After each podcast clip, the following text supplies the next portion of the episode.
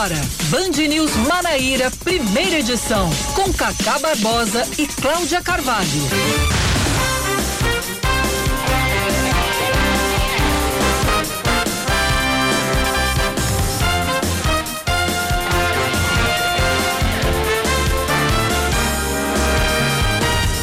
9 horas 28 minutos em João Pessoa, 9 horas 28 minutos na Paraíba. Bom dia, bom dia, bom dia. Hoje que beleza, é sexta-feira, 1 de outubro de 2021. Tá começando o Band News Manaíra, primeira edição comigo, Cacá Barbosa e com Cláudia Carvalho. Bom dia, Cláudia. Muito bom dia, Cacá. Bom dia, ótima sexta-feira para você, para todos os ouvintes. E porque é o último dia da semana, não quer dizer que a gente último dia útil da semana, é. não quer dizer que a gente tenha menos informação. Tá lotado, repleto de notícias, a gente traz tudo para você. Ainda mais porque é o primeiro, primeiro dia do novo é, mês. Exatamente. Terminando a semana e começando o mês, que beleza, não? 928, vamos aos destaques desta. Ufa, sexta-feira, 1 de outubro de 2021, vamos que vamos. A Prefeitura de João Pessoa estuda realizar o Réveillon na praia com três ou quatro pontos de shows para dispersar mais o público e evitar aglomerações. De acordo com o secretário municipal de saúde, Fábio Rocha, com a quantidade de pessoas vacinadas na capital, a perspectiva é minimizar o vetor de transmissão do coronavírus. Coronavírus. No novo decreto de João Pessoa, que já está em vigor, de hoje até o dia 31 de outubro, está permitida a realização de shows e eventos na capital com 20% da capacidade.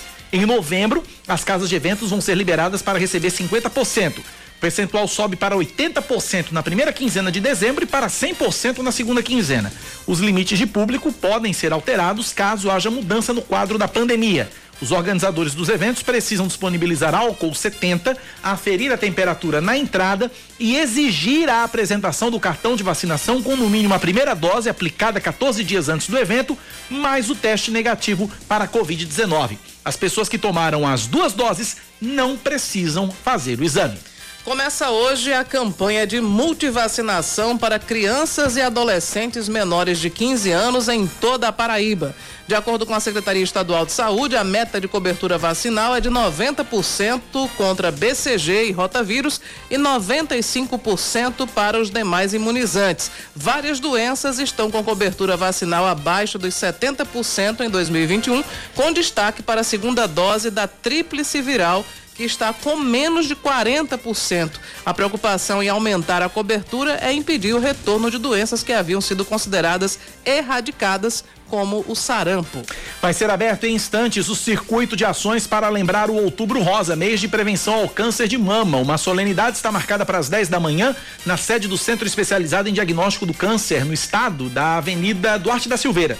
Durante todo o mês, diariamente, das 7 da manhã às 7 da noite, vão ser oferecidas mamografias de rastreamento para mulheres a partir dos 40 anos e atendimento a indígenas em parceria com o Distrito Sanitário Especial.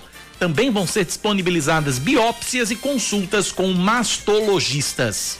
O ex-governador Ricardo Coutinho está oficialmente filiado ao Partido dos Trabalhadores. Durante um evento remoto que contou com a participação do ex-presidente Lula e da presidente nacional do PT, Gleisi Hoffmann, Ricardo Coutinho criticou a gestão do presidente Jair Bolsonaro e disse que o governo federal só semeia morte, desgraça e fome. Lula disse que recebe com alegria a volta de Ricardo e a chegada dos novos filiados ao PT.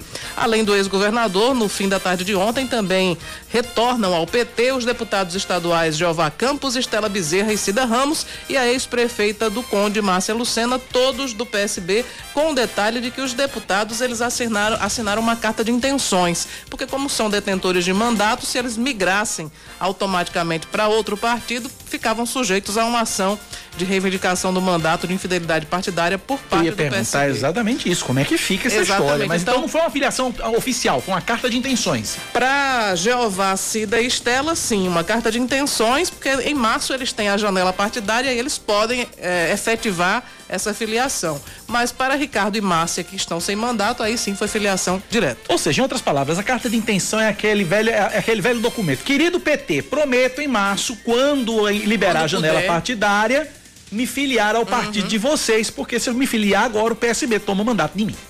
Basicamente é, isso. Provavelmente não vai tomar, mas porque nem dá tempo mais, né? É. Acredito que a justiça, é, enfim, não é tão rápida assim, tem que eh, respeitar vários prazos, mas para evitar o, enfim, a, a- o mal-estar, o constrangimento, né, adotou-se essa prática. Carta de intenções e para os detentores de mandatos e Ricardo e Márcia já afiliados automaticamente. Boa notícia! A companhia farmacêutica Merck informa que conseguiu desenvolver um medicamento contra a Covid-19. O remédio, que estava em fase 3 de testes, reduziu pela metade os riscos de internação ou mesmo morte nos casos graves da doença.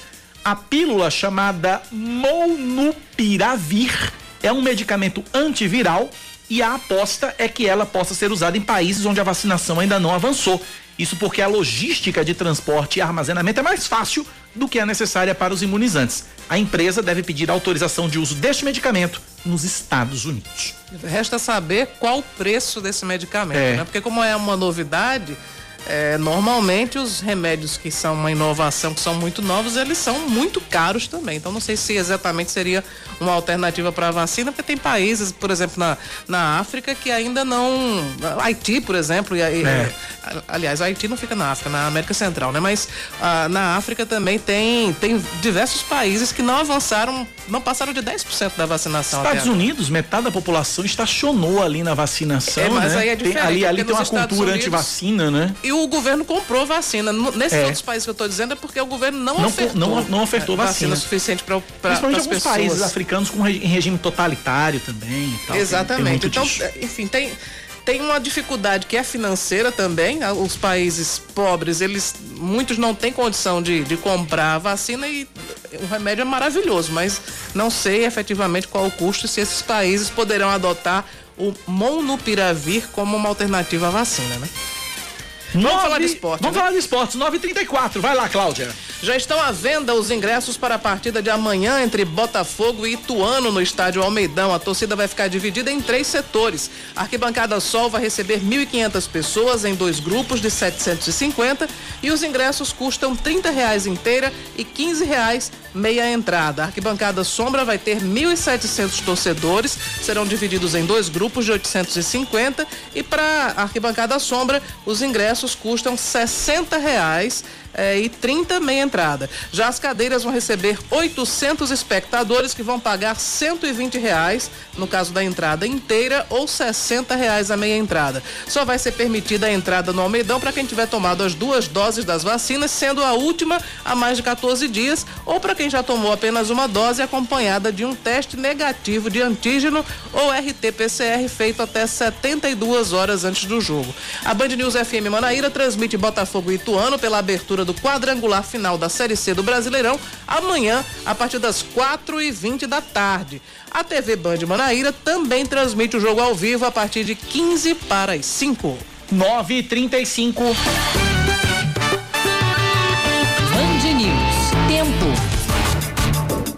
Outubro começa em João Pessoa com previsão de sol entre nuvens pela manhã e pancadas de chuva à tarde e à noite. Mínima de 24 graus, máxima de 29. Neste momento, na capital paraibana, os termômetros marcam 28 graus, Cláudia Carvalho. Já em Campina Grande, o primeiro de outubro também deve ser de sol entre nuvens pela manhã. Tem as tradicionais pancadas de chuva à tarde e à noite. A mínima é de 20, a máxima é de 29 graus. E agora, nesse momento. Pegando fogo. É, muito calor em Campina Grande, são 27 graus. 9h30 36 Paraíba, 9 da manhã, mais 36 minutos. 99111 9207 é o nosso WhatsApp. 99111 9207. Participe, interaja, nos ajude a fazer o Band News Manaíra, primeira edição.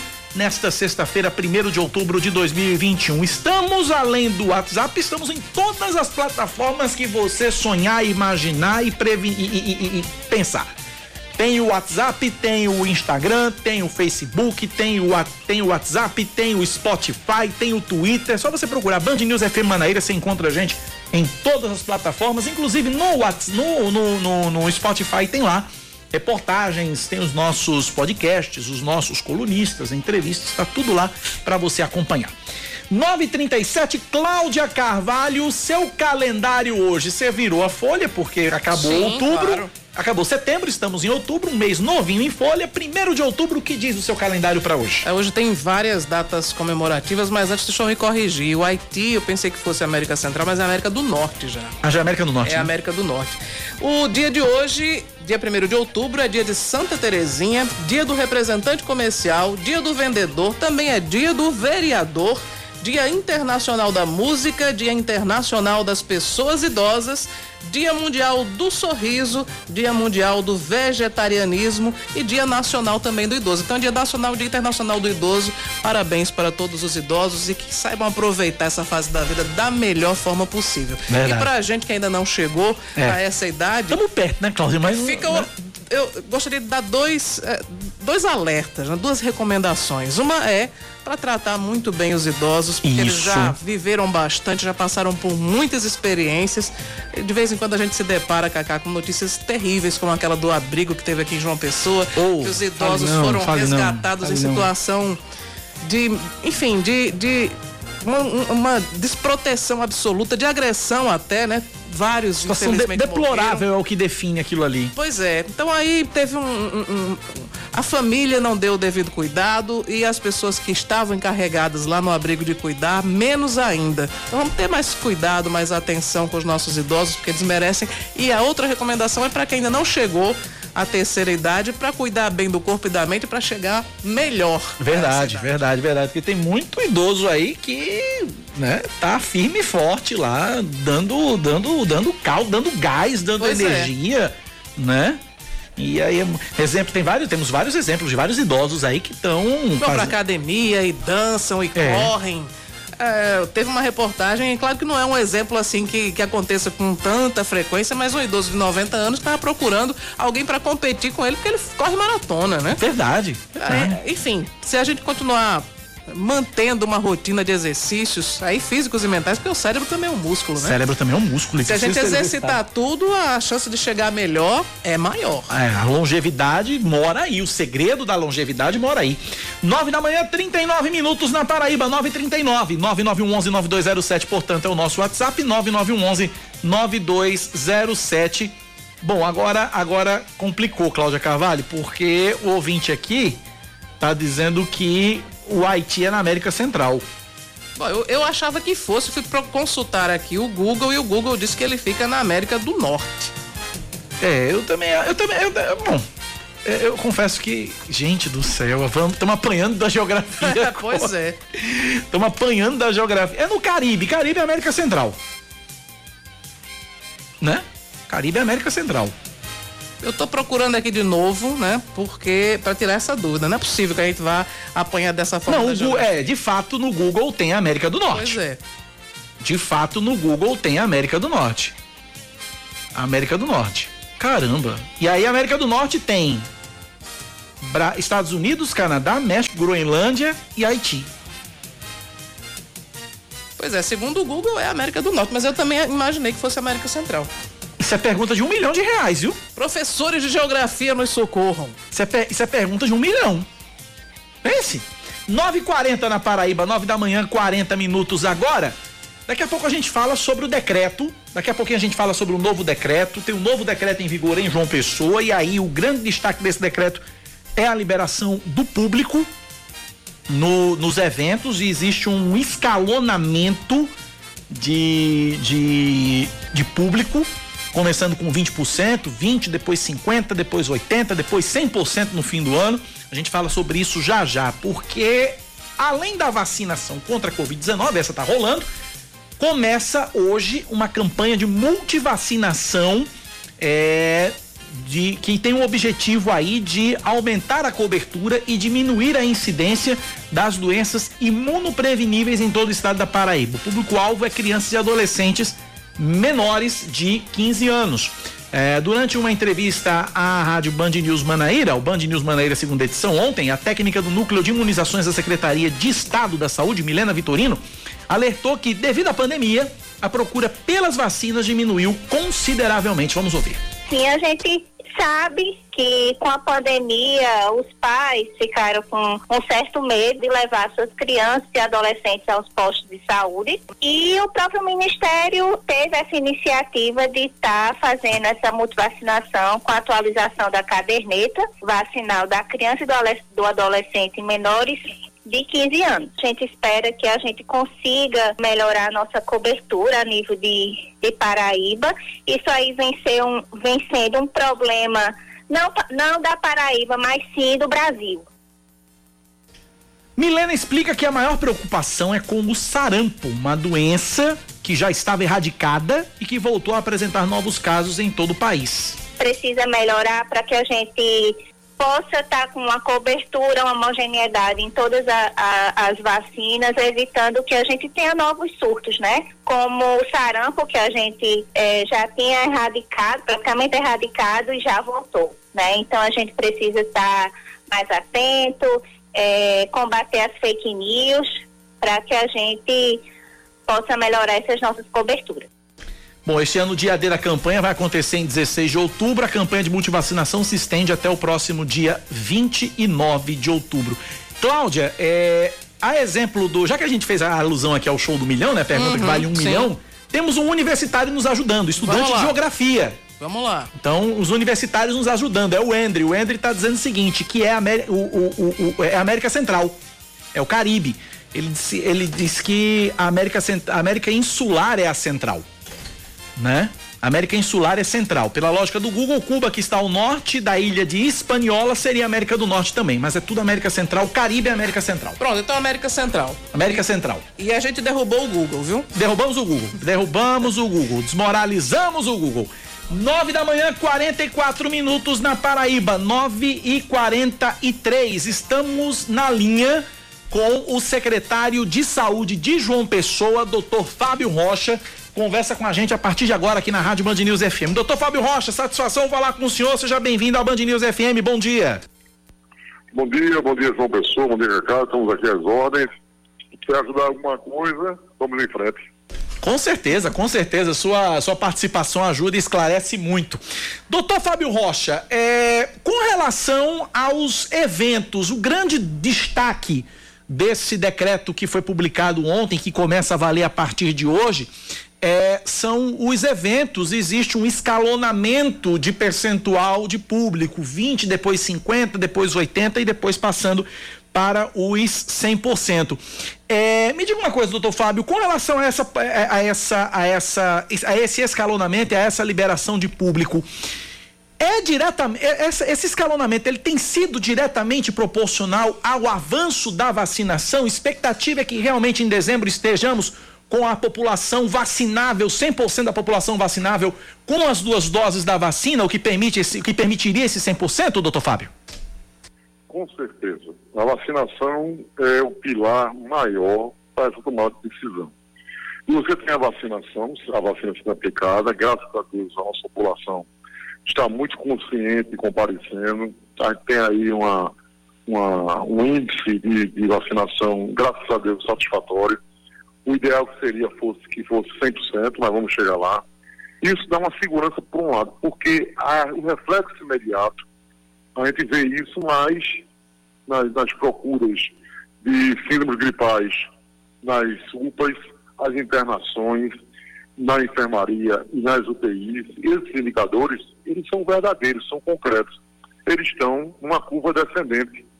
E graças a Deus, graças a Deus, se permanecem assim e vamos aumentar a vacina, chegar nos 100%, passar até dos 100%, vamos dizer assim, que a população às vezes é falsa, os dados não são verdadeiros, não conferem, como também com duas doses, aí a segurança é maior ainda. Ou seja, a gente tem que ir voltando passo a passo para esse novo normal. Logicamente que essas, o acesso a esses eventos só serão permitidos para quem for vacinado. Cláudia. Doutor Fábio, bom dia. Eu gostaria de saber, é, nessa perspectiva de irmos avançando na vacinação e diminuindo né, cada vez mais os índices de pessoas contaminadas ou internadas com a Covid-19, a Prefeitura já está pensando aí nas festas de fim de ano, o Réveillon, por exemplo. Qual modelo a Prefeitura de João Pessoa avalia implantar, usar esse ano? É, se Deus quiser, se não houver nenhuma surpresa com uma variante mais resistente ou uma nova variante, a gente vai analisando a cada 15 dias, aliás, verdadeiramente, diariamente, a taxa de ocupação de leitos, número de mortes, quantidade de vacina oferecida, a população de adolescentes toda vacinada. E você vai e vamos fazer, se Deus quiser, um grande evento, não único. Vamos fazer sim, com inteligência, pensando de repente fazer um evento o chamado o Natal da Esperança, por exemplo, onde a gente tenha vários, vamos dizer assim, várias sedes, onde a gente possa diluir um pouco o, a aglomeração. Todos vacinados dá uma segurança muito grande. Não é 100%, a vacina não é 100%. Mas a vacina não é o que alguns pensam que não existe, é experimental. Não. A vacina dá segurança, mas a gente tem que saber a limitação dela. 90%, 85%, 75%, mas tem uma vantagem. Você praticamente você tem uma chance menor de ter uma doença mais grave. E você, ao ser vacinado, você consegue, com os anticorpos, não deixar o vírus replicar. Aí você tanto transmite menos, como tem um adoecimento suave, às vezes até não perceptível. E lembre-se que 80% não tem nada, mas 20% pode ter complicação. E a vacina atinge aí, no cálculo matemático, vai muito bem e a gente, se Deus quiser, com esses indicadores, vamos conseguir ter um novo normal próximo do antigo normal. Mas com esse novo normal, a gente vai conseguir recuperar muita coisa pelo uso de máscara continuado, que tem outros vírus circulando. Talvez não matem tantos, mas adoece bastante. Doutor Fábio, muita gente tem perguntado, estou recebendo aqui no WhatsApp agora, literalmente, uma enxurrada de mensagens aqui dos ouvintes fazendo uma pergunta que eu vou unificar numa só.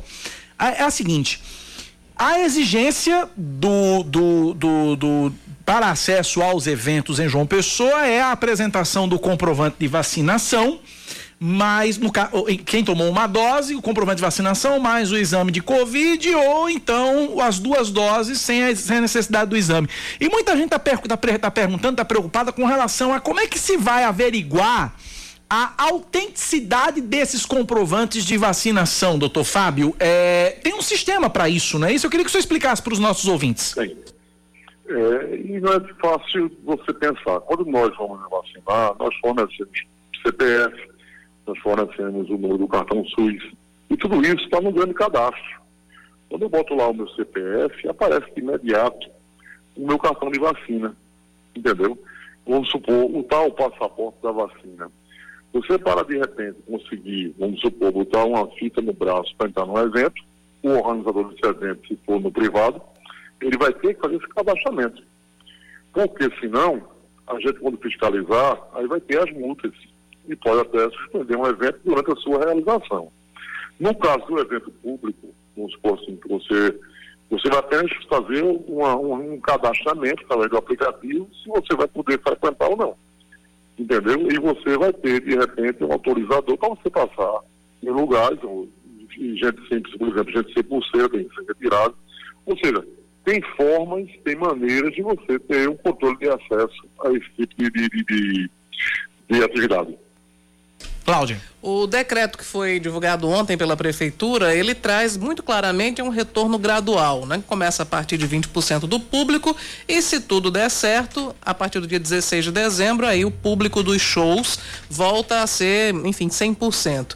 Eu gostaria que o senhor explicasse, né, secretário, porque há, há muitas pessoas entusiasmadas, querendo, enfim, deixar de lado as precauções, mas esse decreto é uma previsão. Né? Caso haja aumento dos índices de contágio, aí as autoridades, no caso a Prefeitura, a Secretaria de Saúde, podem determinar um recuo, não é isso? É, eu sempre digo, né? Eu sempre falei isso, sem nenhuma coisa assim de ser um cara querendo ver o futuro, mas aí tem que ver o seguinte, em Covid nós temos que ter a sabedoria junto com humildade de saber dar ré, vamos dizer. O que a gente está falando agora pode mudar em uma hora, pode mudar em um dia que vai fazer esse, com esse, esse, esse, essa programação ser realizada vai ser o desempenho da saúde daqui para frente. Ou seja, os indicadores terão que estar pelo menos nos níveis de hoje, a vacinação tem que estar de vento em popa, de repente a gente está aí já fazendo uma terceira e uma quarta dose, ou seja, a coisa tem que caminhar. Agora, se tiver que dar, vamos dizer assim, como a gente faz no popular, né, dar um ré, se dá um ré. Não tem porquê. Nessa doença ali não temos os dogmas verdadeiros. Nós temos alguns conceitos, junto com o bom senso. Você junta um pouco da ciência e junta muito bom senso para tomar decisões. Não adianta tomar decisão precipitada. Por isso que esse, essa graduação, vamos dizer, esse avanço é, gradual a cada 15 dias, aliás, todo dia a gente está valendo isso é, a gente vai tendo a noção do desenho que está sendo feito. Se tiver o desenho tiver tomando um viés diferente, a gente tem que tomar um viés diferente. Isso não é uma decisão pétrea. Isso é uma decisão, isso é um programa para ser, vamos dizer assim, cumprido se tudo der certo. Doutor Fábio, estamos é, iniciando este mês de outubro. Eu queria um pouquinho mudar de assunto, sair um pouquinho do foco da Covid. Eu queria que o senhor falasse sobre as ações da Prefeitura de João Pessoa no âmbito do Outubro Rosa, que é a campanha de prevenção e combate ao câncer de mama, doutor Fábio. É, isso aí é um assunto muito interessante, muito palpitante e de uma importância tremenda. A quantidade de pessoas jovens do sexo feminino que falecem por, que falecem por câncer de mama, por exemplo, que é o câncer número um no Brasil, é uma coisa brutal. Aí, tanto como promessa de campanha do nosso prefeito, que ele prometeu cuidar da saúde da mulher com mais atenção, inclusive com um programa maciço, é, é, fixo, de prevenção ao câncer da mama, está meu início hoje. Nós vamos iniciar com uma atividade, já foi iniciada é, a solenidade, mas vamos trabalhar constantemente na prevenção do câncer de mama, no câncer de próstata do homem, para o mês, mas vai ser um programa para o ano inteiro. Que a mulher vai ter, se Deus quiser, a partir de novembro, a sua mamografia garantida de acordo com a data do seu aniversário. Ou seja, é uma coisa contínua. E onde a gente, se a gente investir nisso, vamos supor, um real, a gente recupera cinco, recupera oito, recupera dez. Porque uma vida não tem preço, primeira regra. Segundo, o custo de um tratamento desse é terrível. E às vezes, num, num, num estágio mais avançado, o desfecho é muito ruim. É, você tem aí mutilações com morte, a terapia vezes custos imensos, é uma coisa que podia ter sido prevenida. Lembra muito da situação da Covid. Se eu tomo a vacina, eu previno muita coisa. E sobra dinheiro para outras ações. A dificuldade hoje, no Brasil inteiro, não é só de João Pessoa, são as aquisições para os insumos. Por quê? Enquanto você tem uma CPI promovendo palhaçada quase 24 horas por dia, a indústria farmacêutica está só vendendo aquilo que mais lhe interessa. E, de repente, com o patrocínio desses elementos. Eles não estão olhando para o, o núcleo da questão mais importante, que é fazer, vamos dizer assim, vamos dizer assim, gracinha, eleição fora de hora. Aí deviam estar olhando o que está acontecendo na indústria farmacêutica no Brasil, pode ser até reflexo da China, falta de insumo, mas quem está apurando isso? Graças a Deus, aqui eu até agradeço a Deus, nessa minha passagem aqui pela Secretaria, tivemos o apoio muito bom do ministro Pazuello, do ministro Queiroga. Não precisamos comprar nenhum tipo de respirador, nem monitor, nem adega de vinho. Não teve essa necessidade. E a gente passou aí uma fase difícil, temos dificuldade com oxigênio, a luta foi grande. Mas, voltando ao assunto, com os insumos, a nossa meta é oferecer uma saúde, vamos dizer assim, é, do, do serviço municipal, uma saúde pública digna de uma saúde, de um plano de saúde privado. Cláudia é, Carvalho. É, secretário, eu queria lhe fazer dois questionamentos. Um deles é em relação a a, o anúncio que foi feito essa semana por ocasião da, da passagem dos mil dias do governo de Jair Bolsonaro. O ministro Marcelo Queiroga participou de um evento de maneira remota aqui em João Pessoa e, e anunciou a terceira dose para os maiores de 60 anos. A Prefeitura de João Pessoa, a Secretaria de Saúde de João Pessoa já tem informações sobre quando chegam essas doses para beneficiar esse público? E a outra pergunta é: a propósito dos mil dias de Jair Bolsonaro, qual é a sua avaliação no trato do presidente com a pandemia do coronavírus? É, bom, vamos começar do mais fácil do mais difícil. É, em relação à vacinação de 60 mais e também é, do pessoal, dos trabalhadores da saúde, que sempre estiveram na linha de frente e permanecem, mesmo com a frequência baixa, graças a Deus, da, da, da, da, da circulação do, do coronavírus, é, eu acredito que na próxima semana vai começar a chegar as vacinas para esse trabalho. A grande notícia para esse, esse grupo de 60 a mais de pessoal da saúde é que foi aprovado pela Anvisa e pelo Ministério da Saúde é, a aplicação da vacina da AstraZeneca como terceira dose. Nada mais esperado e nada mais previsível. Em relação aí aos mil dias do nosso presidente Bolsonaro, ele é presidente do país inteiro, não é só de um grupo. Eu, como cidadão de 63 anos, é, vivi praticamente um período sob a ditadura, né? E depois de das diretas já para cá, na democracia plena. Eu nunca vi uma perseguição política a um presidente democraticamente eleito. Não sei se é pelo perfil dele, de viver sempre em conflito. Eu não sei se ele mexeu com alguns grandes poderosos desse país, mas você não consegue ter uma notícia, às vezes, real do que está acontecendo no país. Nós tivemos aí a pandemia que foi é, avassaladora, destruidora da economia, o mundo inteiro passou por isso, o Brasil sentiu, logicamente, é, mas esse revanche, essa sede política de destruir o cara durante o mandato é visível, isso é uma análise minha como cidadão. Se isso vai dar uma coisa pior do que imaginando, eu não sei. Mas só que a gente fica procurando, vamos dizer assim, o que sai de concreto, e você às vezes procura, procura, procura e não acha. A gente para ter um crime tem que ter um, um, um, corpo, vamos dizer assim. Lá, um assassinato tem que ter o um corpo para provar o crime. A gente procura aí e não vê. Agora, que o relacionamento dele com o presidente, às vezes, não sei, o cara que foi deputado 28 anos, não saber se relacionar com seus pares, ou tem um problema na cabeça, ou então ele está pensando tudo aquilo ao contrário. Entendeu? Agora, o poder aí da mídia, junto com esses, esses formadores de opiniões aí, hoje em dia, a televisão é uma fração da comunicação. As redes sociais são fortíssimas. Agora, quando a gente vê também as manifestações de apoio, como o 7 de setembro, e vê as manifestações do contra, como teve depois na, na, na semana seguinte, a gente vê que ele está movendo no caminho certo. É o que demonstra. Eu não sei se tem um lado mais radical do que o outro. Agora, como gestor, não posso ser omisso de reconhecer, bater palmas, palmas ao tratamento que foi dado à cidade de João Pessoa, especificamente, onde faço a gestão. Acredito que é o Estado também. Agora, vamos convir que você tem também uma STF, onde o governo federal praticamente ficou de braços cruzados, amarrado. Porque qual é a decisão que o, que o, que o, que o, ministro, que o ministro da Saúde tomou que o Supremo não pode derrubar? Não, quem decide é governador e prefeito. Entendeu? Por exemplo, o presidente era contra a obrigatoriedade da vacina. Muito bem. Entendeu-se que devia ser obrigatório. Devia muito bem cumprir a lei. Agora, nem quem botou a lei para funcionar faz cumprir e o presidente continua achando que não devia ser obrigatório.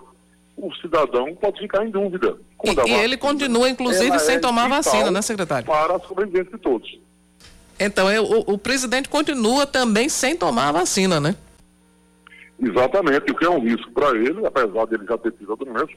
Eu até estava comentando aqui, achando engraçado, e dizendo até o cara realmente tem algumas coisas próprias dele, né? Você, você acompanhou, vocês acompanharam, ele relatando que procurou Queiroga e disse, Queiroga, seu exame deu positivo. Tu que dorme até de máscara e é vacinado, pegar. Se eu que não passar uma lista, não peguei. Ou seja, eu não sei se é o jeito de da, da taberna, que não saiu dele, se é brincadeira, mas eu achava que ele devia entendeu? em respeito à vida dos outros, dar o exemplo e ser vacinado publicamente. Seria muito mais tranquilo, a mulher, a mulher dele já vacinou-se.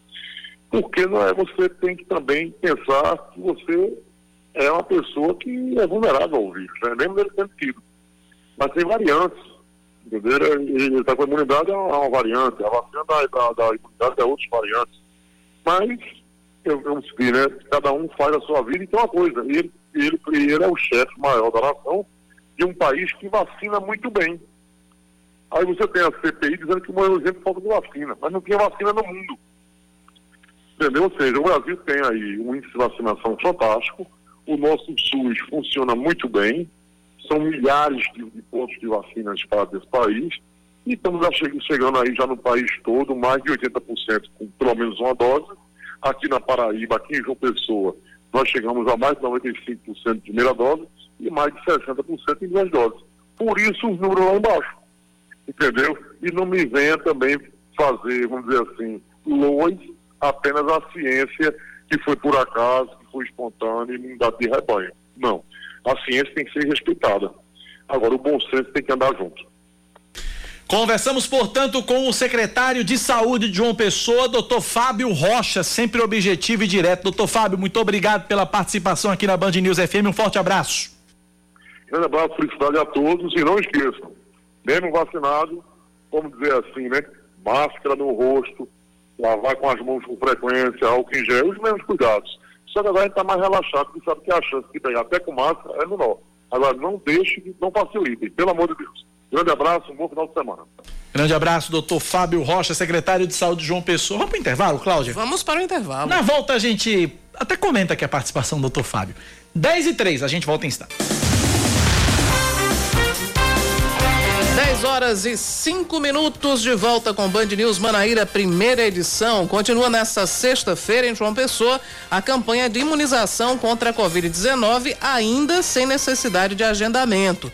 Hoje estão sendo vacinados com a primeira dose os adolescentes de 12 a 17 anos com comorbidade também com deficiência permanente, gestantes e puérperas da mesma faixa etária e as pessoas a partir dos 18 anos sem comorbidades. Também está sendo aplicada a terceira dose em idosos a partir de 70 anos que completaram 180 dias da segunda dose ou da vacina de dose única e nos imunossuprimidos com 28 dias após a conclusão do esquema básico de vacinação. Além disso, a prefeitura segue aplicando a segunda dose da Coronavac em quem tomou a primeira 28 dias e da AstraZeneca ou Pfizer em quem recebeu a dose inicial há 90 dias. A vacinação acontece em 15 ginásios e nos ginásios o horário vai até o meio-dia, de 8 da manhã até o meio-dia e também em quatro drive-thru. Lá nos drive-thru acontece das 9 da manhã até as 3 horas da tarde. Daqui a pouquinho a gente traz a lista certinha dos locais de vacinação para você procurar, já que não precisa de agendamento, é só você chegar. Daqui a pouco a gente traz os, de, os detalhes disso. O Ministério Público pede que a Fundac corrija urgentemente irregularidades apontadas em uma vistoria no Centro Socioeducativo Edson Mota em Mangabeira. Uma ação foi protocolada junto à segunda vara da Infância e Juventude de João Pessoa. De acordo com a promotora Catarina Gaudêncio, em cerca de quatro meses, dois adolescentes morreram, um após rebelião e outro por descarga elétrica. Os problemas de estrutura e segurança haviam sido apontados em 2018 em ação já transitada em julgado que obrigou o Estado a fazer os devidos reparos. Em caso de não cumprimento, o MP pede a interdição do centro Edson Mota. Bom, a gente segue trazendo aqui os destaques na Band News FM. A Companhia Brasileira de Trens Urbanos suspende amanhã a circulação de trens e VLTs no trecho entre Bahia e Santa Rita. As viagens vão acontecer apenas entre Bahia e Cabedelo. A interdição entre Bahia e Santa Rita vai ser necessária para dar continuidade aos serviços de construção do desvio ferroviário próximo ao viaduto de Várzea Nova. O funcionamento do sistema volta ao normal a partir de segunda-feira. Um militar reformado da Aeronáutica é preso em Pia Piancó, no sertão paraibano, suspeito de vender munições para criminosos e de exercício ilegal da profissão. De acordo com a Polícia Civil, ele abriu um escritório de advocacia sem possuir a devida permissão da Ordem dos Advogados do Brasil. O, as investigações apontaram que um dos compradores da munição foi um bandido morto em confronto com a polícia em agosto no município de Pombal. Foram apreendidas três espingardas, uma pistola e um revólver, além de várias munições. Inclusive tem até uma. Um, um, agora há pouco a polícia disponibilizou um, um áudio da conversa do, do militar com esse é, cidadão que morreu em confronto com a polícia. Bom, Passando a outro destaque, a cerveja está mais cara a partir de hoje no Brasil. Isso não existe, isso é um absurdo. É, vai ter protesto. Vai ter ruas. protesto. As informações chegando de Salvador com Marcos Felipe Soares. A cerveja fica até 10% mais cara em todo o Brasil a partir desta sexta-feira. O reajuste nos preços foi anunciado na quarta pela Ambev, que é dona de marcas como Brahma, Skol e Stella Artois. Em nota, a empresa tratou o aumento como algo comum, afirmando que faz ajustes periódicos nos valores dos produtos e que essas mudanças variam a depender da região. Com isso, os novos preços devem ser repassados ao consumidor final por bares, restaurantes e lojas de conveniência. Como diria da Atena, é só no nosso, rapaz. Até a cerveja. Não, ninguém aguenta, não. Isso é um absurdo. Vamos falar de esportes. O atacante paraibano Matheus Cunha, do Atlético de Madrid, é desconvocado dos Jogos da Seleção Brasileira em outubro. O jogador foi diagnosticado com uma lesão muscular no adutor da coxa esquerda e não vai conseguir se recuperar a tempo das partidas contra Venezuela, Colômbia e Uruguai nos dias 7, 10 e 14 deste mês. Ontem à tarde, o Departamento Médico do Atlético de Madrid enviou os exames de imagem do jogador é, campeão olímpico para o médico da seleção brasileira, Rodrigo Lasmar. Matheus Cunha também entrou em contato com a comissão técnica para comunicar a lesão. A seleção brasileira inicia os treinos segunda-feira em Bogotá, na Colômbia. 10 da manhã, 10 minutos agora na Paraíba, 10 e 10, 9911-9207 é o nosso WhatsApp, 9911-9207. Deixa eu trazer aqui bem direitinho os locais da vacina hoje em João Pessoa. Lembrando para você que não há necessidade de agendamento. Inclusive o site e o aplicativo nem estão funcionando. É você uhum. ir direto nos postos de vacinação. Então vamos lá, vamos aos três grupos. Primeiro grupo de pessoas: adolescentes de 12 a 17 anos com comorbidade, adolescente de 12 a 17 anos com deficiência permanente, adolescentes de 12 a 17 anos gestantes e puérperas, o pessoal da segunda dose da Pfizer e o pessoal da terceira dose, imunossuprimidos após 28 dias da segunda dose e idosos a partir de 70 anos com 180 dias da segunda dose. Esse pessoal toma vacina onde? IFPB em Jaguaribe, Escola Seráfico da Nóbrega em Tambaú, das 8 da manhã ao meio-dia. E, e, no drive-thru do Mangabeira Shopping, das 9 da manhã às 3 da tarde, também funciona para pedestres. Segundo grupo, primeira dose 18 mais, sem comorbidades e segunda dose da Coronavac.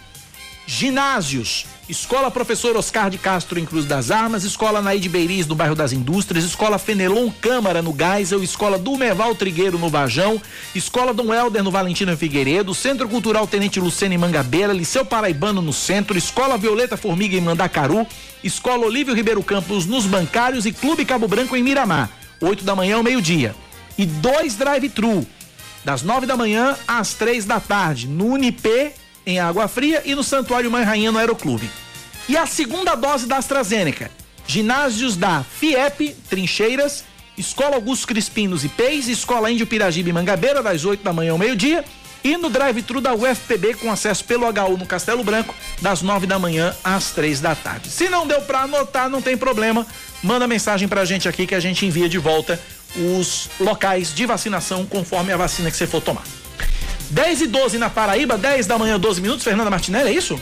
Brasília? Vamos para Brasília, portanto, porque nós temos a informação da convenção do novo partido, resultado da fusão entre Democratas e PSL, o União Brasil. Fernanda Martinelli de Brasília tem as informações. Eu, deixa eu perguntar logo, dando um bom dia. Bom dia, Fernanda. Nossa querida Fernanda Martinelli, dia, perguntando, porque tem um, um pessoal fazendo galhofa na internet dizendo que o nome do partido é PUB, Partido da União da Brasil. União Brasil. Mas, na verdade, hoje se aboliu muito essa questão do, do P, né, no, é. no nome da legenda, eu acho que é só é, o B mesmo. Até porque né? se virar pub, vira pub, aí pub a galera vai querer Não, o pessoal lata, tá, né? tá fazendo outra alusão que é com pubs. Meu Jesus, eu aqui pensando em cerveja. Pois Bom é, dia, tá Fernanda Martins. da cerveja. Bom dia, Cacá e Cláudia. A criatividade do pessoal não tem fim, né? Eu vi essa, esse, essa zoação, digamos assim, na internet, da questão do pub, né? Mas se fala também o UNB. O UNB é a Universidade de Brasília, como é União Brasil, já se fala aqui em UNB. Então, vamos ver aí de que forma vai ser a sigla do novo partido União Brasil e como é que ele vai ser chamado nas votações do Congresso Nacional, né?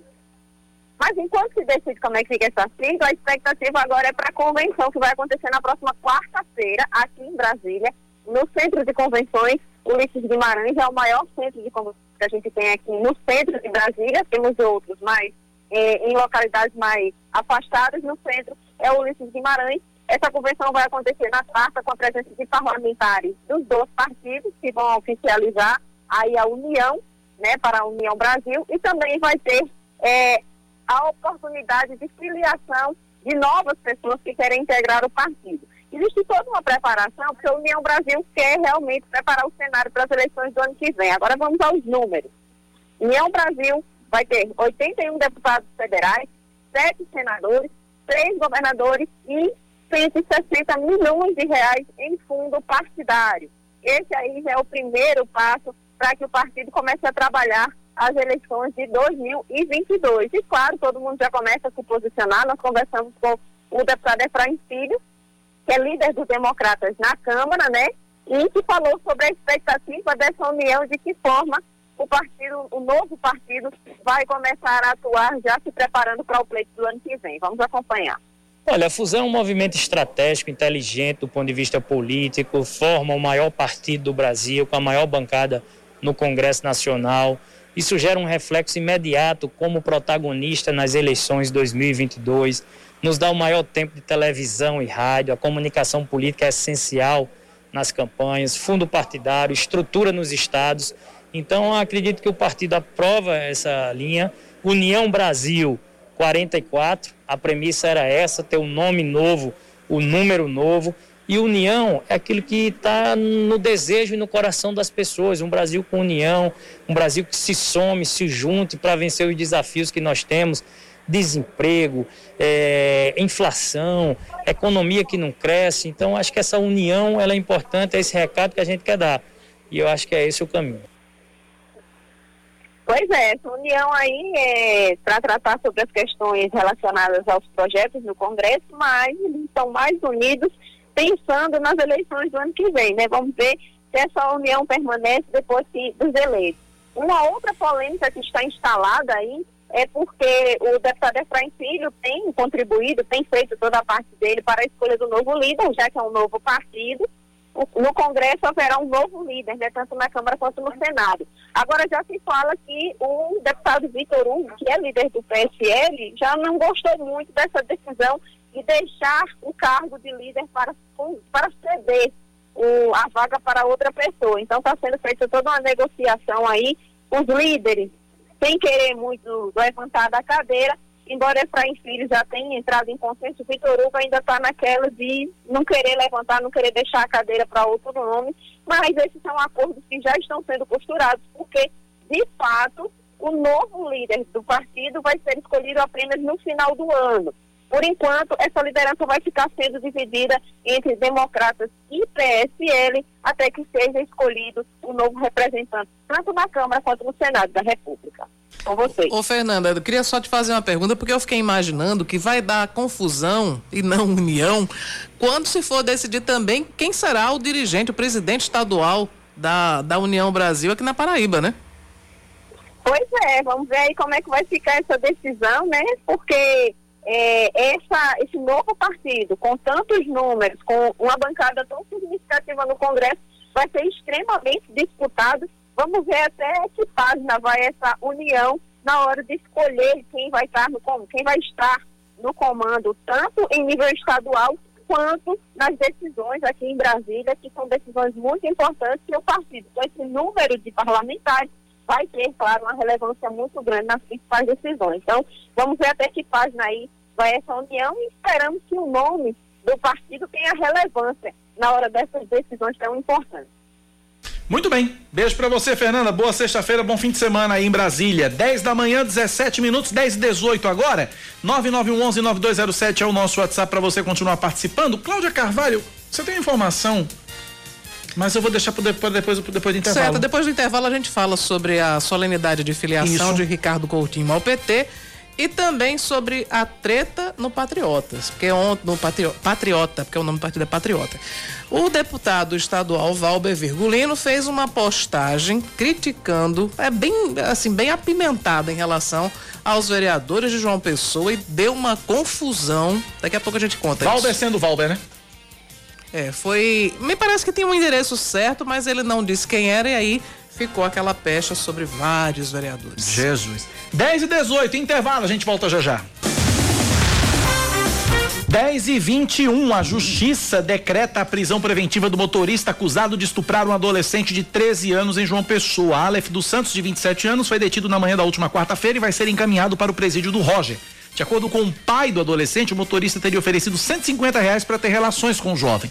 A polícia investiga equipamentos eletrônicos do motorista, já que existe a suspeita, da, já que existe a suspeita de arquivos e fotos íntimas de crianças e adolescentes nos aparelhos. Começa hoje a campanha promovida por dois shoppings de João Pessoa, que vai sortear carros entre as pessoas que estiverem com o esquema vacinal contra a Covid-19 completo. Batizada de Vacina da Sorte, a ação promocional tem a certificação da Lotep e Loteria do Estado da Paraíba e conta com o apoio da Prefeitura de João Pessoa. Para participar, isso é importante. Não é preciso realizar nenhuma compra nos shoppings, basta apresentar o comprovante de vacinação com as duas doses ou com o imunizante de dose única na Paraíba e o CPF para receber um cupom. Os sorteios vão ser nos dias 30 de outubro e 30 de novembro. 30 39 pesquisadores da Paraíba aparecem no ranking dos 10 mil principais cientistas dos países membros do BRICS, grupo formado por Brasil, Rússia, Índia, China e África do Sul. O índice traz 28 pesquisadores da Universidade Federal da Paraíba, 10 da Universidade Federal de Campina Grande e um da Universidade Estadual da Paraíba. A UFPB ocupa a 77 posição entre as 1.033 instituições de ensino superior que compõem a lista. A UFCG está na posição 176 e a UEPB na 976. A Fundação Cultural de João Pessoa lança mais quatro editais relacionados à Lei Aldir Blanc. Um deles é de chamada pública para subsidiar espaços artísticos e culturais, micro e pequenas empresas culturais ou cooperativas que tiveram as atividades interrompidas por causa da pandemia. Vão ser disponibilizados 300 mil reais, sendo 30%, sendo 30% dos recursos destinados a espaços administrados por pessoas negras. Os outros três editais prevêem prevêem premiações, inclusive para grupos de matriz africana e também de cultura popular. A mais recente pesquisa feita pelo Poder Data em parceria com a Band mostra que a rejeição ao governo Jair Bolsonaro bateu um novo recorde. Atualmente, 58% dos brasileiros classificam o trabalho do presidente como ruim ou péssimo. No levantamento anterior, a taxa era de 56%. Outros 25% avaliam o governo como ótimo ou bom, antes eram 27%. 15% classificam como regular. A pesquisa ouviu 2.500 pessoas entre os dias 27 e 29 de setembro e a margem de erro é de dois pontos percentuais para mais ou para menos. Esportes Cláudia Carvalho. A Comembol quer shows nos intervalos das finais da Sul-Americana e também da Libertadores. Quem traz as informações é a Aline Fanelli. A Comembol reforça a FIFA uma solicitação para que os intervalos das finais da Sul-Americana e da Libertadores, nos dias 20 e 27 de novembro, respectivamente, tenham 25 minutos de duração. A ideia é oferecer ao público uma atração musical nos moldes hoje apresentados no Super Bowl, partida que define o campeão na temporada do futebol americano. Segundo a entidade, a proposta foi enviada à International Football Association Board e à Secretaria-Geral da FIFA em 4 de março deste ano. Na justificativa, a Comembol destaca que os jogadores teriam melhor recuperação física e que os técnicos poderiam fazer ajustes mais precisos ou dar instruções mais claras, aumentando assim o nível de competitividade e qualidade do jogo. 10 da manhã, 24 minutos. Cláudia Carvalho, você ficou devendo no bloco passado. Você prometeu que ia trazer neste bloco duas informações importantes da política. Uma envolvendo o ex-governador Ricardo Coutinho recém-filiado ao PT, Sim. agora petista, uhum. e outra envolvendo o deputado estadual Valber Virgulino, que tá com uma treta aí, mais uma pro currículo. Vamos lá. Pois é, eu vou começar com a história de Valber, porque ele, ele tudo começou quando o Valber Virgulino fez uma postagem nos stories, né, no, no Instagram, e a, a, fez uma, uma. lançou uma suspeição. Na verdade, me, me parece, para quem é, conseguiu ler a postagem do, do, do deputado, a, aparentemente ele tinha um endereço certo para essa. Mandou para alguém, né? Era direcionada para um vereador, mas como ele não citou o nome, aí ficou aquela pecha sobre todos os vereadores. Vou trazer primeiro o, o teor dessa postagem, depois a gente fala sobre a repercussão. A postagem diz o seguinte: você, eleitor, conhece algum vereador que se vendeu ao prefeito Cícero Lucena em troca de cargos na prefeitura? Votou favorável à reforma da Previdência que prejudicou triplamente os servidores, votou favorável à retirada de um milhão e meio de reais da segurança pública municipal. Enfim, que não passa de um menino de recado de Cícero Lucena e de João Azevedo, que foi engolido pelo sistema, o qual jurou combater, que traiu os princípios morais que dizia defender.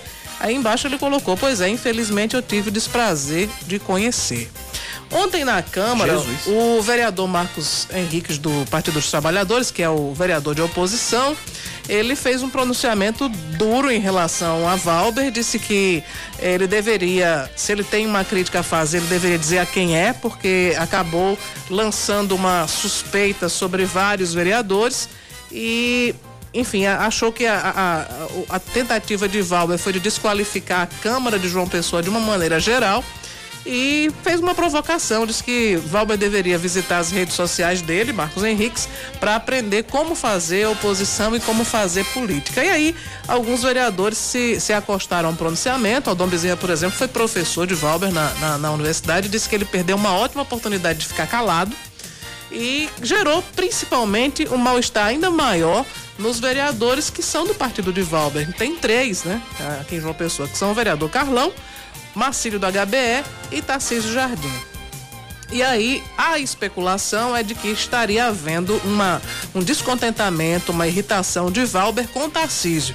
O vereador Tarcísio foi o único do partido que não foi à tribuna ontem para comentar essas declarações de Valber, mas Marcílio do HBE, inclusive, chegou aí à tribuna para pedir desculpas por Valber pelas declarações que ele fez em relação à Câmara Municipal de João Pessoa. Então, Valber não falou mais sobre o assunto, mas me parece que realmente ele tinha uma insatisfação aí direcionada e acabou gerando um mal-estar com todos os vereadores aqui da capital paraibana. Bom, esse é um assunto. Só faltou botar o nome e endereço, né? Não custava nada, né? Ter dito logo para quem era, né? Pois é, e para um presidente de partido é, fazer uma declaração genérica como essa, é, é, assim, é impensável, né? Você desagradar, você irritar, causar um constrangimento com todos os três vereadores do, do, do, Patriota na Câmara Municipal de João Pessoa. Enfim, e outra, você sair da sua casinha. E outra, você sair da sua casinha, o cara é deputado estadual. Uhum. Você interferir num outro poder, numa outra esfera, é tão delicado isso. Pois é. Também acho.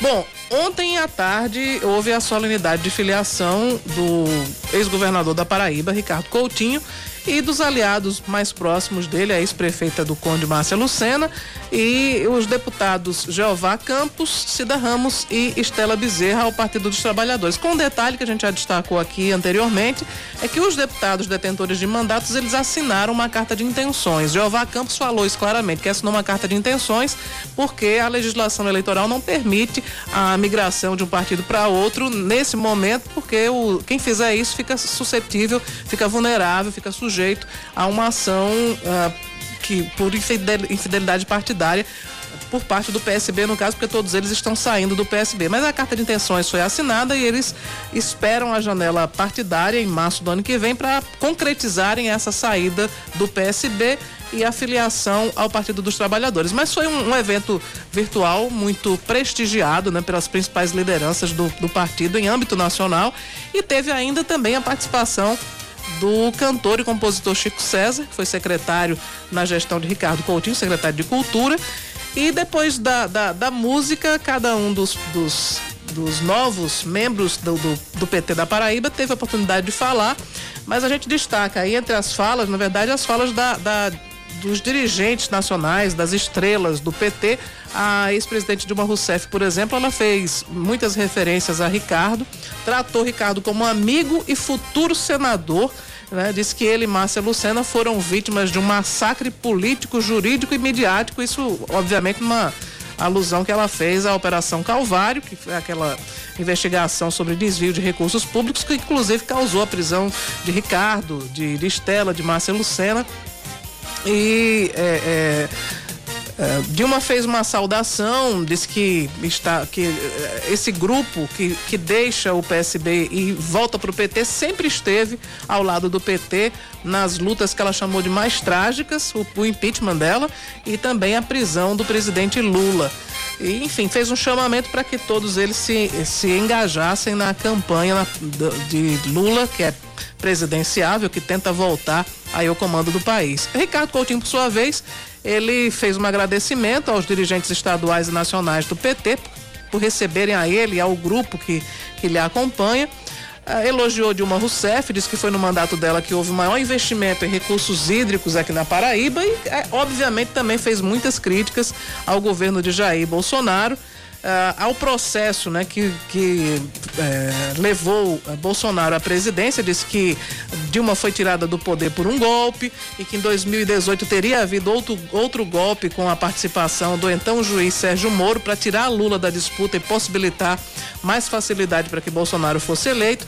Enfim, ele, ele fez muitas críticas ao governo de Jair Bolsonaro e em seguida, fechando né, o evento, foi a vez de Luiz Inácio Lula da Silva discursar. Ele disse que atribuiu, na verdade, a Gleisi Hoffmann, presidente nacional do partido, a articulação para levar Ricardo, Márcia, Estela, Círio Jeová de volta ao PT e acrescentou que fará uma nova viagem ao Nordeste. Dessa vez vai incluir a Paraíba na, na agenda e, enfim, também passou a fazer muitas críticas ao governo de Jair Bolsonaro, focando numa, numa num elemento muito é, emocional, né? Ele disse que antes, um pouco antes de assumir a, a presidência da República, encontrou-se com um catador de recicláveis e esse homem tinha dito: olha, eu estou me preparando para deixar de catar comida no lixo porque é, a partir do momento que Lula assumir a presidência, isso não vai mais, mais, acontecer. E aí ele lembrou de um episódio que aconteceu há poucos dias no Rio de Janeiro, quando um caminhão de, um, de vários supermercados com restos de carne, restos de ossos, foi.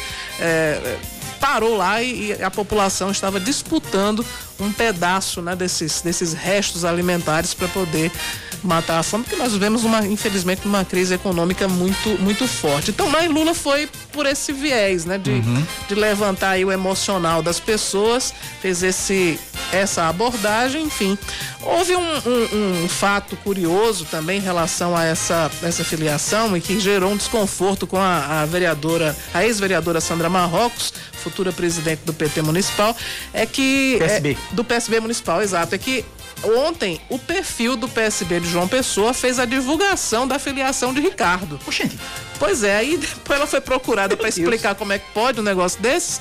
E ela disse que na verdade a senha está com a direção passada, que ela tentou conseguir a senha, mas não conseguiu, que Cassandra Figueiredo não passou e não sei quem. Quer dizer, me parece que ainda foi do grupo de Ricardo a autoria dessa postagem que divulgava a migração dele para o PT. E foi Cartacho, vai ou não vai para o PT? Me parece que não, né? Eu, é, pelo menos as últimas informações é que ele teria, não, ter, não estaria muito disposto a migrar para o Partido dos Trabalhadores. Eu acho que Cartacho está tá meio que em compasso de espera aí, vendo como é que é, o cenário se desenha, porque ele, ele gosta muito de, de ver como é que as coisas ficam, né? Ele não é uma pessoa de tomar a, a, a postura antecipadamente. Ele vai estar tá analisando para ver eu, como é que, como é eu que vi fica. Uma, eu vi uma analogia que fizeram alguma coisa do tipo assim: se Cartacho tiver com muita fome e ver três pratos de comida na frente dele iguais, ele vai ter dúvida para saber qual prato de comida ele vai. Pois Alguém é. fez uma analogia, não me lembro quem agora, é mais ou menos memória. Assim.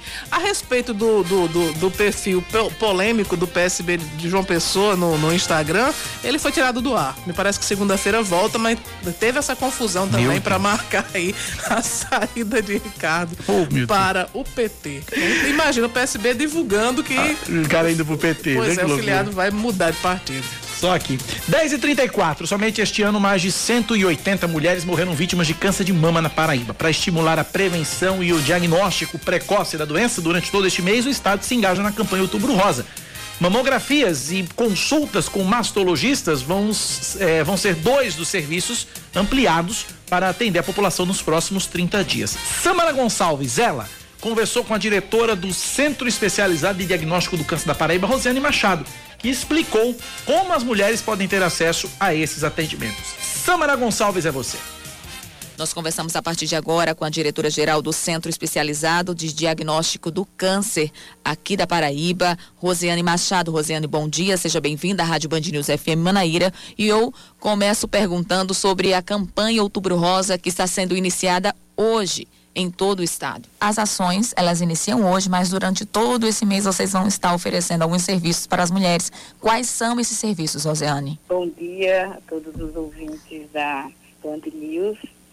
Então, este ano nós estamos oferecendo 100 mamografias diariamente, mamografias de rastreamento para as mulheres a partir de 40 anos.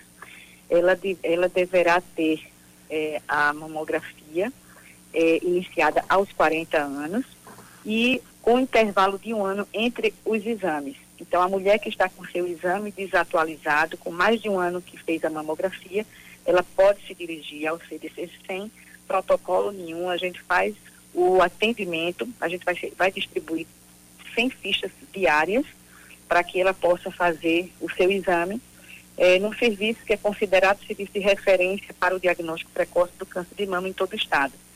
Estaremos realizando também consultas com mastologistas. Nós temos cinco mastologistas na, na no serviço, onde toda mulher que for é, no seu PSF for diagnosticada com alguma alteração na mama, essa mulher pode ser encaminhada para cá também sem protocolo algum, certo? É, já desde 2019, o Estado já vem trabalhando com a demanda espontânea para as mulheres que foram diagnosticadas na ultrassonografia ou mamografia de algum nódulo sólido para fazer a biópsia. Então, aqui nesse serviço, você pode encontrar tudo, toda essa gama de serviços para diagnosticar precocemente a lesão. Desde a consulta especializada, como a mamografia, como a ultrassom, punção de cisto mamário, biópsia de mama e ainda mais.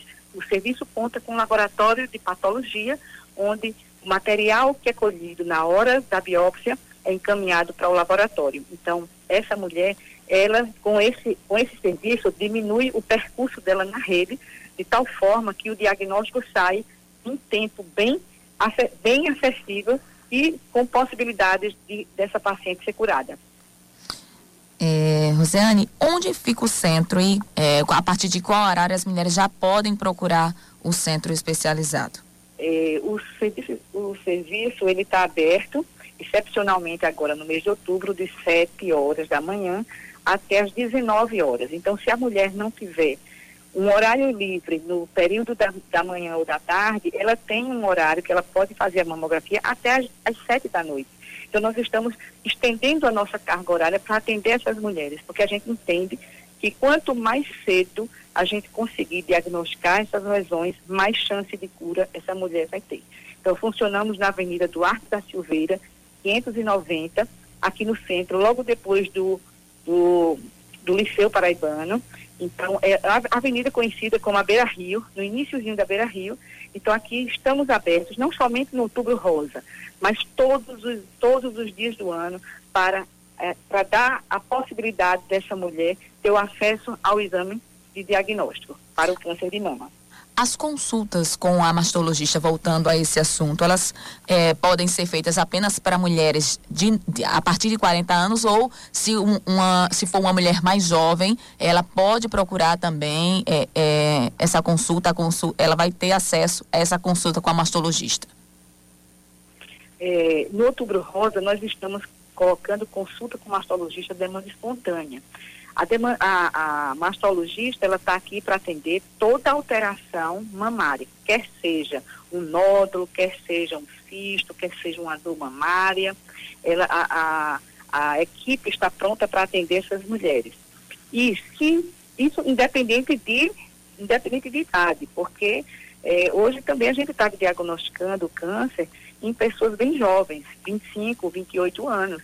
Então, é, quanto mais cedo essa mulher vir fazer o exame com o especialista, mas é, é importante é, é, é, fazer essa colocação. É importante que a mulher, ela percebendo alguma alteração na mama, qualquer é, descarga né, de, de, no mamilo, que é uma, uma, uma assimetria na mama, uma dor mamária, um caroço endurecido, ou mesmo uma ultrassonografia revelada um cisto, qualquer coisa, qualquer coisa assim que seja alteração, essa mulher tem livre acesso no mês de outubro para que a gente possa acolhê-la. Durante Pois bem, muito obrigada. Conversamos com a diretora-geral do Centro Especializado de Diagnóstico do Câncer. Muito obrigada, Rosiane, pela sua participação aqui na Rádio Bandinos FM. Nós aqui agradecemos. Outubro Rosa, exames de rotina ganham mais importância depois de muita gente deixar de lado os cuidados durante a pandemia. Quem traz as informações para a gente sobre esse assunto é Larissa Alves professora licenciada Judite Albeirice passou por uma mastectomia em 2015 após ser diagnosticada com um nódulo na mama direita. Em 2019, descobriu novos tumores e segue em tratamento, mas nos momentos mais críticos da pandemia, o intervalo que ela deveria seguir nos exames de monitoramento aumentou. Eu mesmo falava, não, eu prefiro esperar mais um pouquinho, porque eu fiquei com muito medo, muito medo de fazer no ápice, entendeu? Um caso parecido foi relatado por outra professora, a Sandra Gonçalves, que assumiu um risco por receio de se contaminar com o coronavírus. A única coisa que eu deixei de fazer foi a limpeza de catéter mensal. No auge da pandemia, eu não ia, entendeu? Eu ia só para minha medicação, para consultas e exames. Mesmo sabendo que deixar de fazer um exame ou acompanhamento médico não é uma opção para paciente oncológico, teve gente que não foi às consultas no pico da pandemia. No caso da microempreendedora Andréa Vaz, foi quase. Eu cheguei a deixar de ir, mas já cheguei a cogitar não ir. É, na ocasião, o que eu recebi de orientação foi: não, você precisa fazer seus exames. Mesmo com a recomendação médica e campanhas de conscientização na internet, um levantamento feito pelo IPEC aponta que quase metade das mulheres que responderam à pesquisa deixaram de frequentar o ginecologista ou mastologista por causa da pandemia. Segundo o oncologista do Centro de Oncologia da Beneficência Portuguesa de São Paulo, Manuel Carlos Leonardi, desde o início da pandemia, pelo menos 50 mil mulheres morreram vítimas de câncer de mama. E o principal motivo é a falta de um diagnóstico precoce. Obviamente, se uma pessoa está em tratamento ou está fazendo os exames preventivos, ela deixa de fazer o tratamento ou os exames, a gente vai descobrir esse tumor quando ele der algum tipo de sintoma. E aí é quando ele já cresceu demais e já invadiu outros tecidos e já chega num estado que a gente não consegue curar. Essas 50 mil mortes nessa pandemia indicam mais ou menos esses pacientes que deixaram de fazer o, o, o tratamento ou deixaram de fazer o diagnóstico precoce. O médico diz que muitas mulheres ainda negligenciam o câncer de mama frente à Covid-19, mas alerta que o câncer não espera. Sim, eu tenho pacientes até hoje que não querem ir à consulta, que preferem fazer telemedicina, que não vão fazer o exame. E muitas vezes eu preciso orientar e muitas vezes argumentar fortemente para o paciente não deixar de fazer os exames para que ela continue com seus cuidados. O câncer de mama é o tumor mais comum entre as mulheres brasileiras. Segundo a estimativa do Instituto Nacional de Câncer, mais de 65 mil novos casos por ano da doença deverão surgir no Brasil até 2022.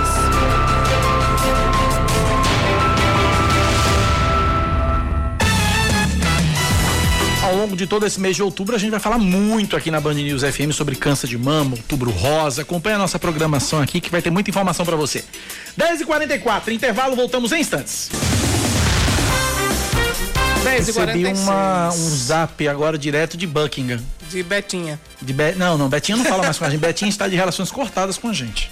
Betinha, para quem não sabe, é a nossa querida Rainha Elizabeth. É, a nossa pontualidade hoje foi o beleléu. Pois é. Vamos lá. Bom, a Paraíba registra 216 novos casos de Covid-19 e três mortes, sendo duas ocorridas de fato entre quarta-feira e ontem. De acordo com o boletim da Secretaria Estadual de Saúde, desde o início da pandemia foram confirmados 441.674 casos, 9.311 mortes e 334.584 pacientes recuperados. Em todo o estado, a taxa de ocupação de leitos de UTI adulto, pediátrico e obstétrico é de 16%. De acordo com o Centro Estadual de Regulação Hospitalar, cinco pacientes foram internados nas últimas 24 horas e 125 estão em recuperação em unidades de referência. O governador da Paraíba, João Azevedo, do Cidadania, afirma que não vetaria uma conversa com o ex-prefeito de Campina Grande, Romero Rodrigues, do PSD, visando as eleições de 2022. Ele afirma que está dialogando com muitas pessoas e comparou o possível contato a conversas entre o senador veneziano Vital do Rego, do MDB, com o ex-governador Cássio Cunha Lima, do PSDB, e com o ex-prefeito João Pessoa, Luciano Cartacho, do PV. Para João, não se pode vetar ninguém diretamente quando o assunto é política. Romero Rodrigues é um dos pré-candidatos da oposição ao governo do Estado e está no estaleiro devido à cirurgia que fez no ombro. É, exatamente. Ontem ele, inclusive, postou uma foto na rede social dizendo que estava muito bem, que a cirurgia havia sido um sucesso. Mas tem aí um comentário de bastidores dando conta de uma eventual aproximação entre Romero Rodrigues e João Azevedo, e aí por isso ah, ele foi, João foi questionado a respeito dessa da possibilidade, né, se ele vetaria ou não uma conversa com Romero, e ele disse que não. A deputada estadual doutora Paula, do Progressistas, entra com pedido de licença de 121 dias da Assembleia Legislativa. São três dias para tratar de questões de saúde e 118 para questões particulares. Com afastamento, quem volta à casa de Epitácio Pessoa é o suplente Cláudio Regis, também do PP, que chegou a assumir o mandato durante a licença de Galego Souza, do mesmo partido.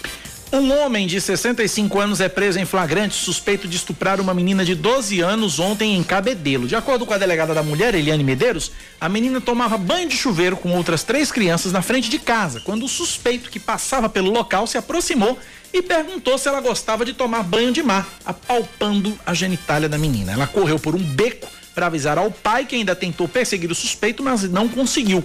O homem foi capturado na BR-230 por populares que acionaram a guarda municipal e ele foi preso em flagrante. Em depoimento à polícia, o suspeito afirmou ser de Campina Grande, estava hospedado na casa de uma irmã no bairro do Poço para a realização de uma obra.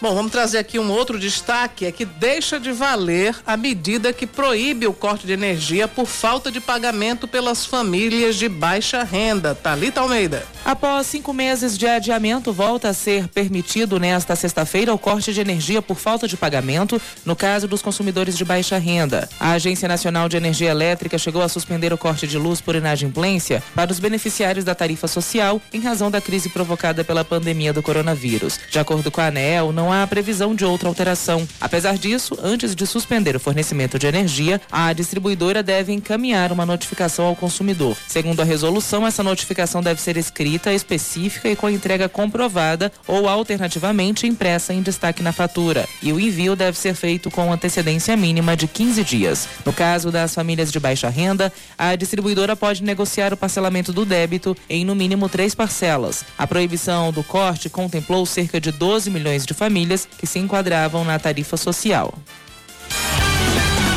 O Atlético Paranaense avança e vai decidir o título da Sul-Americana contra o Bragantino de Curitiba Leonardo Gomes. O Atlético Paranaense venceu o Penharol por 2 a 0 na Arena da Baixada e está classificado para a final da Copa Sul-Americana diante do Bragantino. Nicão e Pedro Rocha marcaram os gols do Furacão, um em cada tempo. O time uruguaio chegou a desperdiçar um pênalti. No agregado, o Atlético ficou com 4 a 1, já que venceu no Uruguai o Penharol por 2 a 1 na semana passada.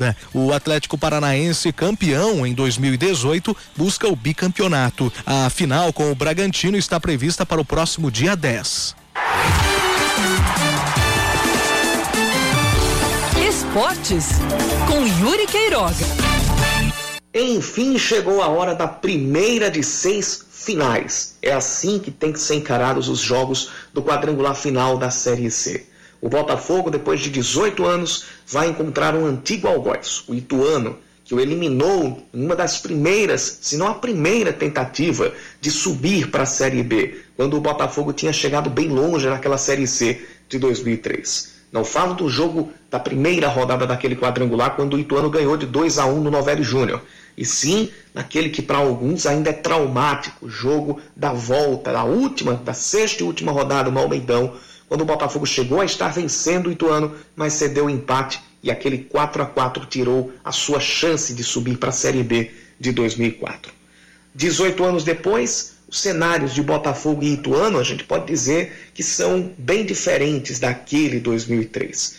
O Ituano está tendo um trabalho de base muito bacana. Muitos dos jogadores que estão compondo a base da equipe comandada por Mazola Júnior já jogam no Ituano há muito tempo. Tem gente jogando por lá desde o sub-15. Mas, claro, tem os nomes mais experientes, a exemplo do goleiro Pegorari e do centroavante Thiago Marques, que é talvez o grande perigo da equipe para esse jogo. Falando em Mazola Júnior, ele não poderá estar à beira do campo neste sábado, já que está suspenso, foi expulso, para mim, de maneira desnecessária no jogo contra o Botafogo de Ribeirão Preto, simplesmente porque estava arengando com o zagueiro do time adversário. Pode isso, time já classificado, e o cara querer arranjar briga, querer arranjar arenga com o zagueiro do, do, do outro lado. Pelo amor de Deus, gente. Vai ser comandado pelo Carlos Pimentel, que é o auxiliar técnico. Do lado do Botafogo, ainda com aquela incerteza sobre a presença do meio esquerdinha, o Botafogo já pode dizer que conta com todo mundo, inclusive o meia Juninho, que está voltando de suspensão pelo terceiro cartão amarelo. E esta partida pode ajudar a elucidar ou começar a elucidar o grande mistério desse quadrangular final, pelo menos desta edição de 2021.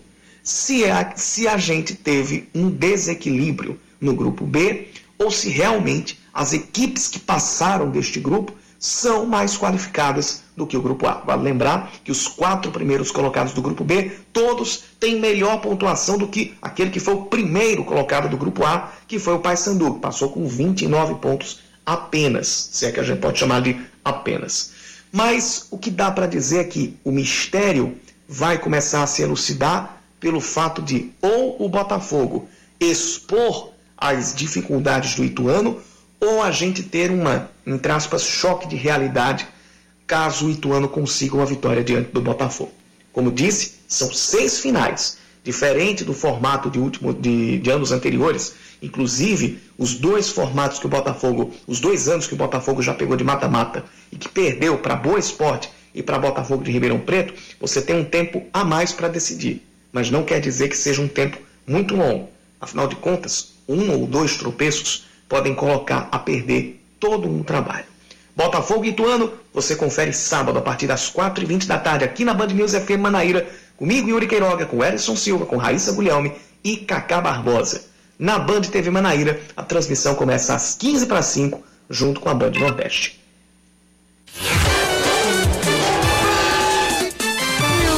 Band News na pista, com Zé Carneiro. Olá, ouvintes. Quanto aguardamos o Grande Prêmio da Turquia, lá em Istambul, que ocorrerá de 8 a 10 de outubro, a FIA divulgou a tabela das sete provas restantes que completarão o calendário da Fórmula 1 em 2021.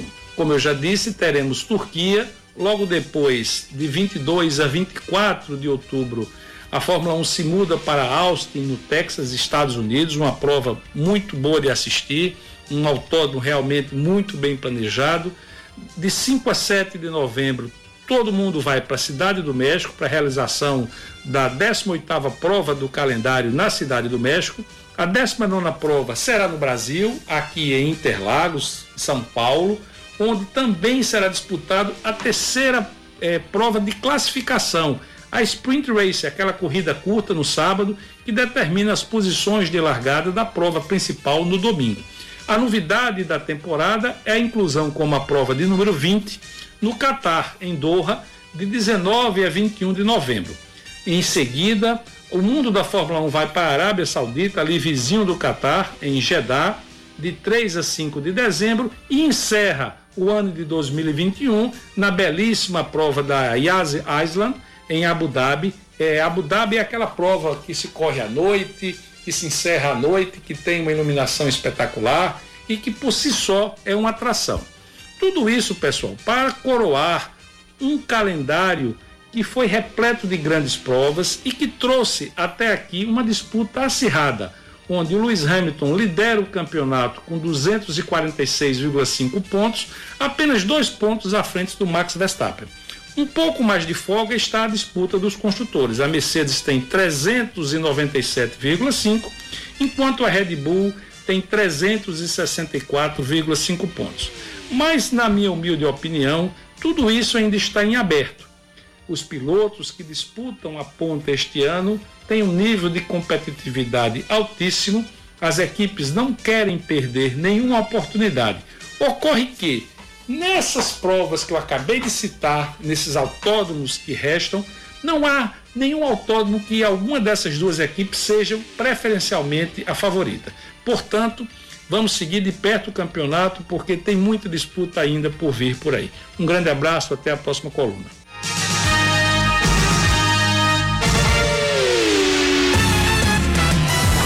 58, programação da Band recheada de novidades prontas para 2022. Os detalhes para o público, imprensa e mercado publicitário foram apresentados ontem. No entretenimento, as bailarinas do Faustão na Band já chegaram e a equipe está trabalhando a todo vapor para deixar tudo pronto. O Faustão na Band já é uma realidade para todos nós. O palco do Faustão é o lugar onde o famoso está acostumado a ser recebido e homenageado. Emoção rima com Faustão e isso vai ter na Band. De acordo com o diretor nacional de programação da Band, Antônio Zimmer, a variedade vai ser a marca da Band em 2022. Vamos ter programas de humor, vamos ter jornalismo, vamos ter debate e vem por aí, o maior comunicador da face da Terra. Entre os outros destaques da, do entretenimento, Zeca Camargo vai comandar um novo game show, Mil e Uma Perguntas. O Masterchef vai estar, vai estar entre os sabores que a gente já conhece e não vai faltar esporte, com mais de 40 horas de programação por semana. A Band virou a casa do automobilismo com a Porsche Cup, Stock Car, Fórmula Truck e a Fórmula 1, como destaca a apresentadora Glenda Kozlovski. Vem uma nova Fórmula 1 e essa nova Fórmula 1 vai ser mostrada e vai ser descoberta ao vivo na Band nos 23 grandes prêmios. O diretor-geral de comercialização da Band, Cris Moreira, garante muita coisa boa na programação em 2022. 50 presidentes de agências, clientes e a imprensa especializada que está olhando para a gente com muito carinho e com muita atenção, está muito curiosa em entender tudo que vem pela frente. O jornalismo forte com credibilidade continua sendo a marca do Grupo Bandeirantes. Em ano eleitoral, a responsabilidade vai ser ainda maior, como destaca o diretor nacional de jornalismo, Fernando Mitri. A cada cobertura, novos saltos de qualidade são acrescentados, até para atender a expectativa do nosso telespectador, que também cresce. Então fique ligado, tudo isso e muito mais na tela da Band em 2022. 11 em ponto, Cláudia Carvalho, é um K, um B, é um Ossi. Acabou esse ponto final do Band News Manaíra, primeira edição. Vem aí o Band News Station. Segunda-feira a gente tá de volta. Eu às 6 da manhã, Cláudia às 9h20. Valeu, Cláudia. Um ótimo fim de semana para todo mundo e até segunda, se Deus quiser. Tchau, tchau. Você ouviu Band News Manaíra, primeira edição.